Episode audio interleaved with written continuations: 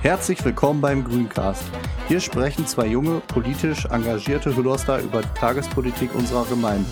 Dabei tauschen wir unsere Meinungen aus.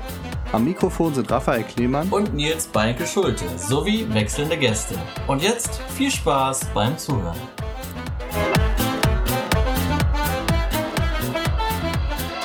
Und damit herzlich willkommen. Heute ist der 20. Juni 2021. Und außerdem Weltflüchtlingstag. Dazu haben wir uns heute einen wichtigen Gast eingeladen. Nils, stell doch mal unseren Gast vor. Ja, nichts lieber als das. Herzlich willkommen, Jan-Philipp. Super, dass du da bist. Du hebst gerade so ein bisschen die Seebrücke Hüllost aus der Taufe. Was hat dich dazu gebracht? Ja, das ist richtig. Grüße erstmal Raphael, Nils. Vielen Dank erstmal für die Einladung hier in eurem Podcast. Genau, ich habe mit ein paar anderen Mitstreiterinnen die Seebrücke Hüllerst ins Leben gerufen, mit dem Ziel, dass Hüllerst ein sicherer Hafen wird. Ja, also dabei hast du dir bestimmt was gedacht. Also warum ist es wichtig, dass Hüllerst auch ein sicherer Hafen wird? Ja, das ist richtig. Vielleicht kurz noch zur Erklärung für die Leute, die jetzt gerade zuhören, die die Seebrücke vielleicht noch nicht so kennen. Also die Seebrücke an sich ist eine überparteiliche Bewegung und gegen die europäische Abschottungspolitik sowie insbesondere gegen die Kriminalisierung von Seenotrettung im Mittelmeer. Also platt gesagt, die Seebrücke will halt dafür sorgen, dass niemand mehr im Mittelmeer ertrinken muss. Ist jetzt aber nicht so wie Sea-Watch oder halt andere Organisationen, die tatsächlich mit den Schiffen die Menschen aktiv retten, sondern die Seebrücke ist quasi der politische Arm der Seenotrettung.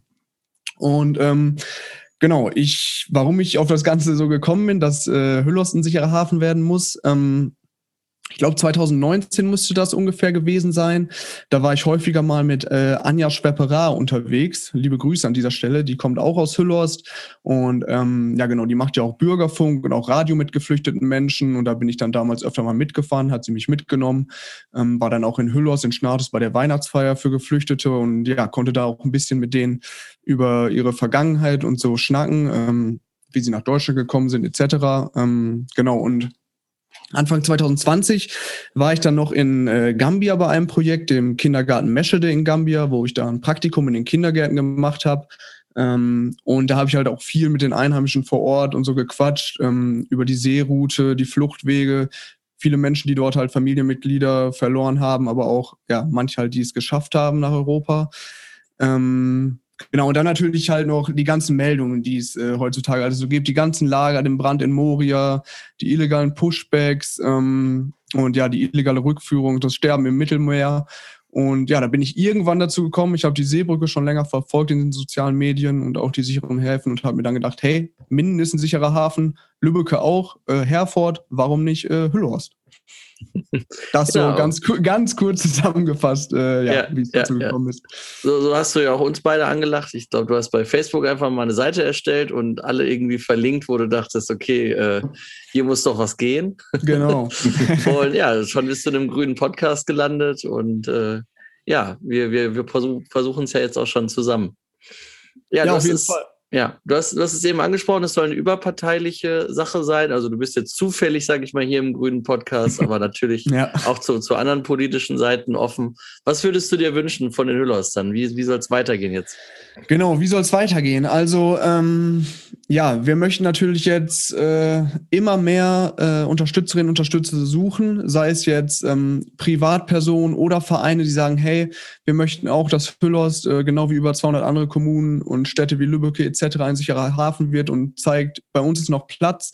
Die nächsten Schritte sind jetzt so, dass wir ein Schreiben an die lokalen Politikerinnen und Politiker aufsetzen wollen. Und da sollen natürlich so viele Privatpersonen, Bürgerinnen und Bürger aus Hüllerst und Vereine unterschreiben, dass sie das Ganze auch unterstützen, das ganze Projekt. Also das Projekt ist super unterstützenswert. Du hast es eben schon gesagt, wie wichtig das ist, dass die Routen sicher werden, dass Menschen nicht mehr sterben beim Versuch, nach Europa zu kommen. Aber was können wir konkret machen in Hüllerst? Was wäre so deine Wunschvorstellung? Ja, also die Forderung, die wir von der Seebrücke Hüllost jetzt stellen wollen, ist, dass Hüllerst halt deutlich signalisieren soll, dass sie mehr bereit sind, mehr Menschen als bisher aufzunehmen. Ja, die Gemeinde soll halt alle nötigen Ressourcen für die menschliche Versorgung und die gesellschaftliche Teilhabe der Ankommenden bereitstellen, und Hüllerst soll sich energisch für sichere Bleibeperspektiven der Menschen einsetzen, was sie ja auch schon machen. Ich hatte aktuelle Zahlen jetzt bekommen, dass wir gerade in Hüllerst, lass mich nicht lügen, ich hatte es hier nochmal aufgeschrieben. Genau, aktuell haben wir 250 Geflüchtete in der Gemeinde Hüllerst, und es wurde ja auch schon signalisiert, dass noch Platz bei uns ist, und warum dann nicht Hüllerst noch zu einem sicheren Hafen machen? Ja, mit der Resolution für Menschenrechte und so weiter haben wir es ja auch schon getan, ist gar nicht so lange her, 2019. Jetzt gründet sich ja auch noch ein Verein hier miteinander, der sich auch für Integration und Teilhabe einsetzt. Also eigentlich müsste es doch ein Halbspiel sein, oder Jan-Philipp, wie siehst du? Also wenn man das alles so hört, dann sollte es eigentlich genauso klappen. Ich kann ja mal sagen, also ich hatte ganz ins Blaue hinein vor ein paar Monaten einfach einen Musterantrag, von der Seebrücke gibt es auf der Seite einfach einen Musterantrag, hatte ich dann einfach ohne groß nachzudenken gestellt, hatte ich an unseren Bürgermeister Michael Kasche weitergeleitet, weil ich dachte, ja, das Ding geht eh durch. Hüllerst wird ganz schnell ein sicherer Hafen, wenn man das alles so sieht. Leider wurde dieser erste Antrag von der CDU aber abgelehnt. Und jetzt kämpfen wir dafür, dass es über andere Wege durchkommt. Okay, was waren die Gründe dafür, dass es abgelehnt wird? Also ich frage mich, wieso man sowas ablehnt. Also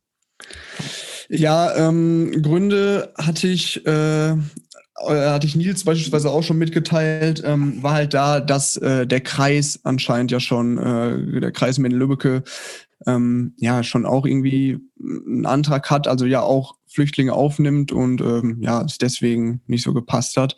Aber jetzt ganz konkrete Gründe würden mir jetzt auch nicht genannt. Ja, ich bin ja im Kreis wie in einer Gemeinde unterwegs. Das ist schon manchmal nicht ganz einfach, was die Zuständigkeiten angeht. Nichtsdestotrotz schadet es nicht, sage ich mal, im Kreis ein sicherer Hafen zu sein, aber auch in Hüllerst. Also es ist ja, so wie ich das verstehe, eine Absichtsbekundung, einfach sich noch mehr einzusetzen, als man sowieso schon macht. Also ich finde 250 Personen hier in unserer kleinen Gemeinde super. Ich kenne auch einige Leute, ich kenne auch Anja, die sich engagieren. Ich denke mal, das Ganze nochmal zu unterfüttern und zu sagen, wir wollen ein sicherer Hafen sein. Ich finde das einfach auch schön, den Gedanken eines sicheren Hafens. Ne? Ich bin Hobbysegler und Seefahrer, und ich kann es einfach nicht verstehen, wie man Leute in Seenot nicht retten kann.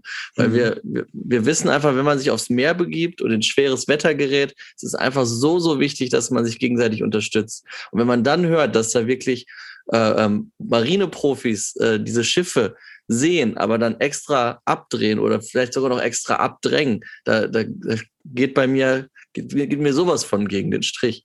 Und muss man ja auch nicht erklären. Wir kennen alle die Bilder aus dem Mittelmeer von diesen vollgepackten Booten. Dass da einfach noch mehr gemacht werden muss, ist klar. Jetzt haben wir hier in der Corona-Krise und vielleicht kommt noch eine Wirtschaftskrise und was. Also wir haben viele Themen, die gerade dominieren. Trotzdem hört es ja nicht auf. Also ich habe jetzt gehört, Papst Franziskus hat jetzt die Tage erst selber nochmal gesagt, dass das Mittelmeer das größte Grab Europas ist. Und so ist es. Und wenn wir uns das vor Augen führen, finde ich das einfach genau richtig, was du machst, Jan-Philipp, einfach nochmal zu sagen, nein, das Thema darf auf gar keinen Fall in Vergessenheit geraten. Moria ist schon über ein Jahr her, dass es abgebrannt ist, trotzdem leben die Leute noch in katastrophalen Umgebungen, also Strafen auf der Straße, haben Zelte, die regelmäßig überflutet werden. Also es ist ja irre, was da im Prinzip abläuft. Und deswegen will ich mich deiner Sache sehr gerne anschließen. Meinen brennenden Appell hast du ja gerade schon gehört. Und ich hoffe einfach, dass du noch viel, viel mehr Hüllerster überzeugen kannst. Und du hast ja auch schon einige auf der Habenseite. Ja, auf jeden Fall. Ich wollte gerade noch dazu sagen, und es ist ja auch so, es klingt immer erstmal so nach Symbolpolitik, aber je mehr Städte und Kommunen halt sichere Häfen werden, desto größer wird natürlich auch der Druck auch auf die Bundesregierung, halt etwas zu ändern. Und nur um das nochmal gerade zu sagen, wenn manche Menschen jetzt so sagen, ja, okay, jetzt ist Hüllerst ein sicherer Hafen und jetzt natürlich geht die Arbeit danach auch weiter. Danach soll ja auch angepackt werden. Und Menschen sollen halt in Hüllerst eine Bleibeperspektive finden. Genau, du hast es gerade gesagt, wir haben natürlich schon auch ein paar Unterstützer, auch mit euch natürlich. Freue mich auf jeden Fall auch sehr. Wie gesagt, nochmal auch danke für die Einladung. Genau, die Freilichtbühne Kalewart ist dabei, Buchhandlung Hüllerst, Hof Övermann, HSG Hüllerst, das Terrafit, 4 verschiedene Einzelpersonen, unser Bürgermeister Michael Kasche und ja, ich stehe auch eng in Kontakt mit der Seebrücke Minden-Lübbecke. Da auch nochmal vielen Dank an die Leute, dass ja, ich auch so viele Informationen bekomme und da auch ordentlich weitergeholfen wird. Jetzt gehen wir doch mal, also man kennt ja die Argumente, jetzt versetzen wir uns mal in Leute rein, die dann auch tatsächlich vielleicht auch selber unsicher sind, was das Ganze bedeuten kann. Also gerne wird ja auch gesagt, wir können sie doch nicht alle aufnehmen und die Kulturen sind doch so verschieden und was machen wir denn mit unserem Wohlstand? Können wir den überhaupt halten, wenn wir viele Leute aufnehmen? Also ich habe diese Frage für mich beantwortet, aber ich kann die Menschen auch verstehen, die sie stellen. Was sagst du denjenigen? Was würdest du denn erstmal dazu sagen?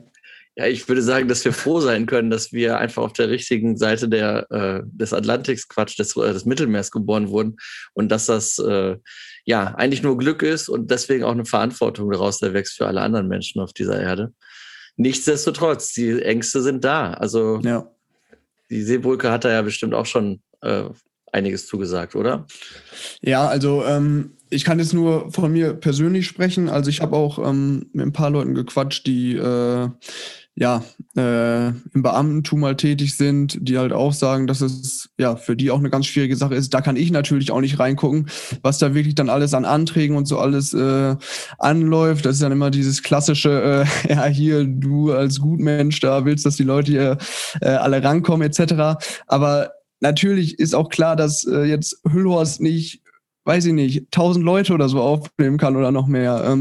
Das muss natürlich auch alles aufgeteilt werden und ich sehe da eigentlich an dem Ganzen nur Positives, dass beide Seiten davon lernen können quasi. Ja, genau, das darf man ja auch nicht vergessen. Also wir haben eine Gesellschaft, wo wir vielleicht irgendwann auf junge, motivierte Leute angewiesen sind und hier uns einfach von einer richtig guten Seite zu zeigen, kann einfach nur für unsere Gesellschaft ganz, ganz viel Positives bedeuten. Ja, und wir haben auch einfach dann auch eine Verantwortung, ne? Ja. Also.